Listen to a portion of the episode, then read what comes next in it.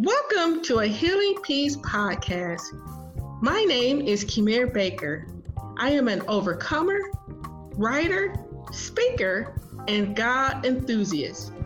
I am fueled by helping women achieve their emotional healing so that they can live the abundant life God has for them. In this podcast series, we provide faith based inspiration to mend from emotional hurt along with tools and tips for emotional wellness. In your journey, as you apply these tools and tips, you will begin to live the transformed life that you always desired. In fact, you will possess a new you. Welcome back. It is that time again for another great segment within our Healing Peace podcast. This segment, we are going to talk about our worth. Now, before I mm. jump in, I want to do my PSA shout out. If you've been listening for a while, you know what I'm about to say. Please take a moment to subscribe to our channel and leave us a wonderful review. When you do this, we can reach more people also, please consider sharing our podcast with others. We really want to be a light during this season. We are asking for your help in getting the word out to help us increase our shine. Mm-hmm. Now, back to the matter at hand. Our worth. What are your first thoughts when I say the word worth. Do you consider yourself to have worth? By definition, worth means the value of something measured by its qualities or by the esteem in which it's held. I'm going to try to simplify just a little bit more and say it's your qualities that measure your value. And I'm going to say, hey, it's okay to be esteemed. Now be prepared because this podcast, I'm just going to be asking you some questions. So I want you to journey with me as we get to learn a little bit more about ourselves and dig a little deeper on those great qualities that we have. And sometimes we need to think for a moment. And these questions is going to provide that thought provoking moment. Here's a question Do you feel as though you have qualities that indicate how valuable you are? Or do you know the qualities that others look highly upon you? From an investment financial standpoint, we seek out items that will hold their value. We research the best companies to buy items from. We do our research. You know, one company says I can do this, another company says that. We're going to look into it to make sure that we're going to the right location. We may research best computers to buy, the right stocks and bonds to invest in our money. Shucks, even on a smaller scale, we may think about where we're going to buy our clothes and shoes. We want items to last long. We also know that we're just not going to go to certain stores. Why? We don't want to waste our money. I know this store is so cheap that I buy something out two days later, I got a hole in it. You're not going to go there. You're going to find someplace else so you can get the best of your value of the finances that you're putting into it on whatever product you're trying to get. Okay, what about the qualities of a person? What do we look for to identify worth? The first one that comes to my mind is usually how much money do we have? More money means more worth. Another one may be our successes. If I excel in my career, then others will notice me more and validate my worth. As I say this, my more spiritual people who are listening are like, girl, come here, you lost your mind. I don't look to those things to validate me. What about integrity instead of pursuing an opportunity? Or loyalty, kindness to others, dependability, maybe seeing the world with the jar half full instead of half empty. How about being able to inspire others? Or possessing a positive self image. And not to forget, having faith in God. Yes, these are great qualities. Now, how often do you think this way about yourselves? At least the good qualities. Are you prone to see the qualities within yourself? Or do you quickly push them aside and focus on your duties throughout the day? How about this? How do we get to a place where we can see our worth more frequently? Well, let's talk about it. Last week, I was reading my Bible. Yep, it does happen. I stumbled across Luke 9 51 through 56. In this passage, Jesus was determined to make it to Jerusalem. He knew that the time was approaching for him to die on the cross. To get to Jerusalem, he needed to pass through the town of the Samaritans. He sent people ahead of them to make arrangements. And I'll tell you this I wish I could send somebody or call somebody and say, hey, can you make arrangements for me so I can stay at X, Y, and Z? One day I'll be able to do that. I digress. They went, they tried to get arrangements, but no one would receive them. When this happened, his fellow disciples asked if they should command fire to come down from heaven to consume them. Yeah. Now, when I read this, I laughed out loud, just like I'm laughing right now. Why, you may ask, the disciples were like, hey, Jesus, you're not being treated properly. Let's call down fire on those people. They do not know who they messing with. For yourselves, have you ever felt like someone did not appreciate your value and you wanted to teach them a lesson? Oh, yes. You wanted to prove who you are. I have numerously been in this predicament. As I stated previously, I am in IT. IT is a tough world. I don't recommend it for everybody.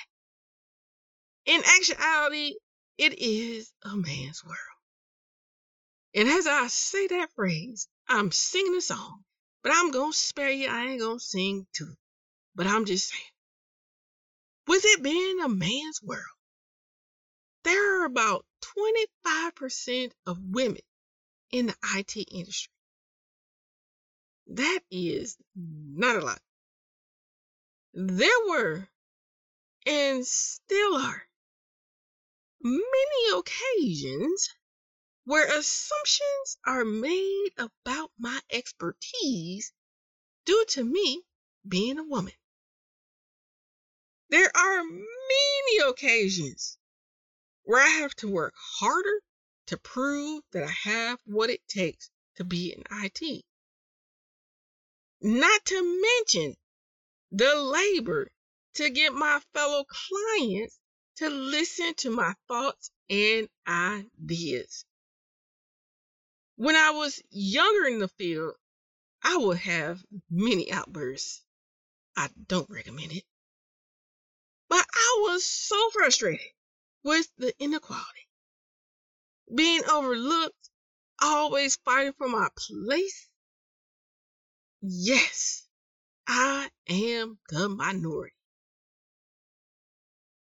However, I am not the only one who has experienced inequality.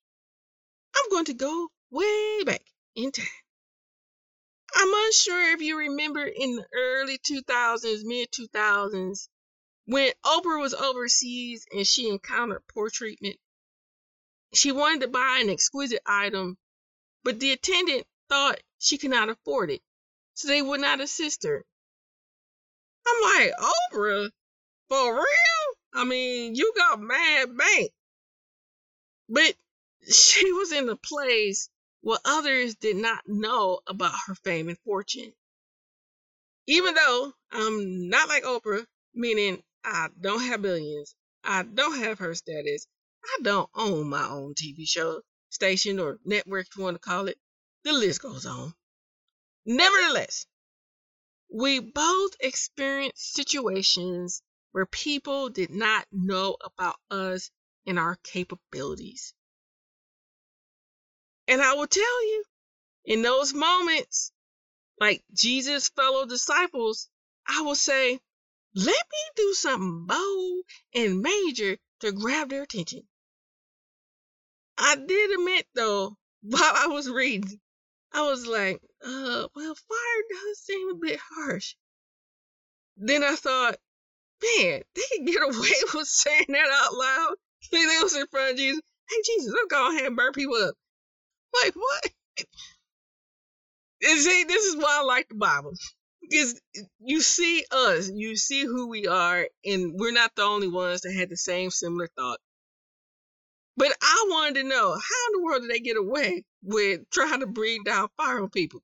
So I dug a little deeper in the Bible. I discovered the significance of calling a consuming fire on people. In the Old Testament, when the prophet Elijah, the king of that time, did not want to seek God's prophet to receive answers about his health. You're like, huh? Okay, I know. That's sorry, I didn't say that too clearly. Back in the day, during the prophet Elijah time, there was a king, and the king was actually sick. And he went out to find foreign gods to ask them how he recovered in his health. But God, being God, sent Elijah to meet with the messengers. God wanted the king to know, hey, you come to me for answers. Don't be going to no foreign God. Anyways, every time Elijah met the messengers, he stated, God, if I am a man of God, then send down fire to consume the messengers. And you know what happened? The fire came down, and yes, they were consumed.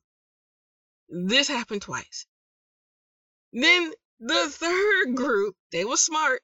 They was like, hey, hey, hey, hey, hey, wait up. Don't be trying to kill me. I'm just a messenger. But God responded in that way because he wanted the king to know that he is the God of Israel not the foreign God, and that Elijah was the man of God, and he should go to him because he had the authority. And God was like, You better recognize who I am.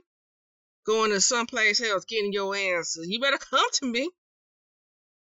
I say all of this to let you know that the Jesus disciples were asking Jesus. I still laugh because it's funny. Was asking Jesus if it was okay for the fire to come down so that they knew that Jesus is the Son of God. Since he is the Son of God, he should be treated better. Now you see, we ain't the only ones where others do not know our value. This is the same case for Jesus. They did not know that he's a healer the miracle worker, The man who is touched by sinners but still meets their needs. A man who can listen to our pleas.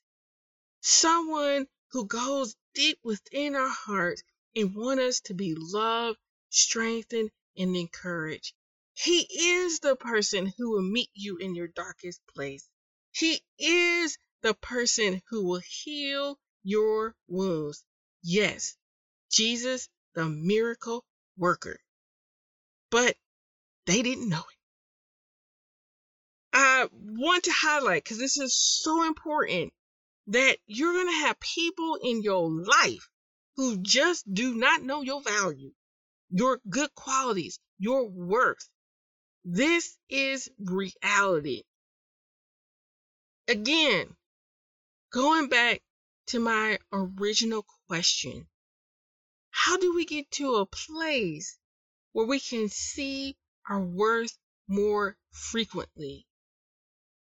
I'm going to add to this question with how do we see our value, our worth, when others do not? The answer, which you're probably going to be mad at me for this answer, but I can't help myself. The answer is simply being with Christ. Jesus' disciples knew Jesus' authority and power as the Son of God because they were with him. They saw day in and day out his miracles. They saw the man of God. In witnessing who he truly was, they possessed their confidence. They knew that they were hanging with the Son of God. So much so, they said, Hey, we will call down fire to consume them. And this is so important. They didn't ask Jesus to call down the fire, but they were going to do it. How often can you call on things to happen in your life because you saw the power of God? You know that He is faithful and true. You know that He is a miracle worker. In your faith in Him, you possess a level of certainty that no one else possesses. But here's the catch your faith develops when you spend time with Him. If you're not spending quality time, it is harder to spot His miracles. You will say, mm, Oh, that was chance. That just happened. And in the process, dismiss the power, the living God in your life. Therefore, once again, in answering the questions, how do you see your words continually, especially when others do not? The answer by spending time with Christ and developing your confidence and worth through his power. We have an incredible source for greatness and our soul goodness. It is through Christ and our Heavenly Father that we're able to rise above our circumstances, that we're able to tune in, hone in to those qualities that He's given us and take security and confidence of who He is creating within us. And so many times, everything around us tells us that we're not of worth, that we're not valued. But I want to highlight that one of the qualities about Jesus is that he is willing to meet with us even when we're not at our greatest place. But in meeting with us, he's there to lift us up, guide us, and strengthen us so that we have a new life that is represented in Him. And His life is represented in us. And we all know that Jesus is a bad dude. Jesus is like, whoo, And he's able to do things and calm his spirit when things around him is crazy. And I say that because so many times things around me get crazy, but I can look to him to see how he went back to his father, how he cried out to God, and he asked God for his source, his strength to keep going, and he humbled his spirit to listen to his guidance. So as we are moving forward and being secure in our worth, again, it simply begins with being secure in Him, even when we don't, or even when we fall short. Now, as I say this, some of you guys are like, yeah, you, you and your Jesus. I know I do get carried away with my Jesus. I love him so much. But I know some of you guys are like, okay, I need more. I need some practical methods on how to make this tangible in my life. I totally get it because we're just getting started on this conversation. I want you to come back next week because we're going to delve into being rooted in our self worth, not only with Christ, but general things that we can do in our daily walks so that we're being victorious and we're grasping our worth, we're grasping those good qualities and being able to move beyond what people think and feel about us, but that we can have the confidence that we need. Please come back. We're just getting started with the conversation. I'd love to see you next week. And don't forget to give us a review and subscribe. Tell your friends about us. See you next week.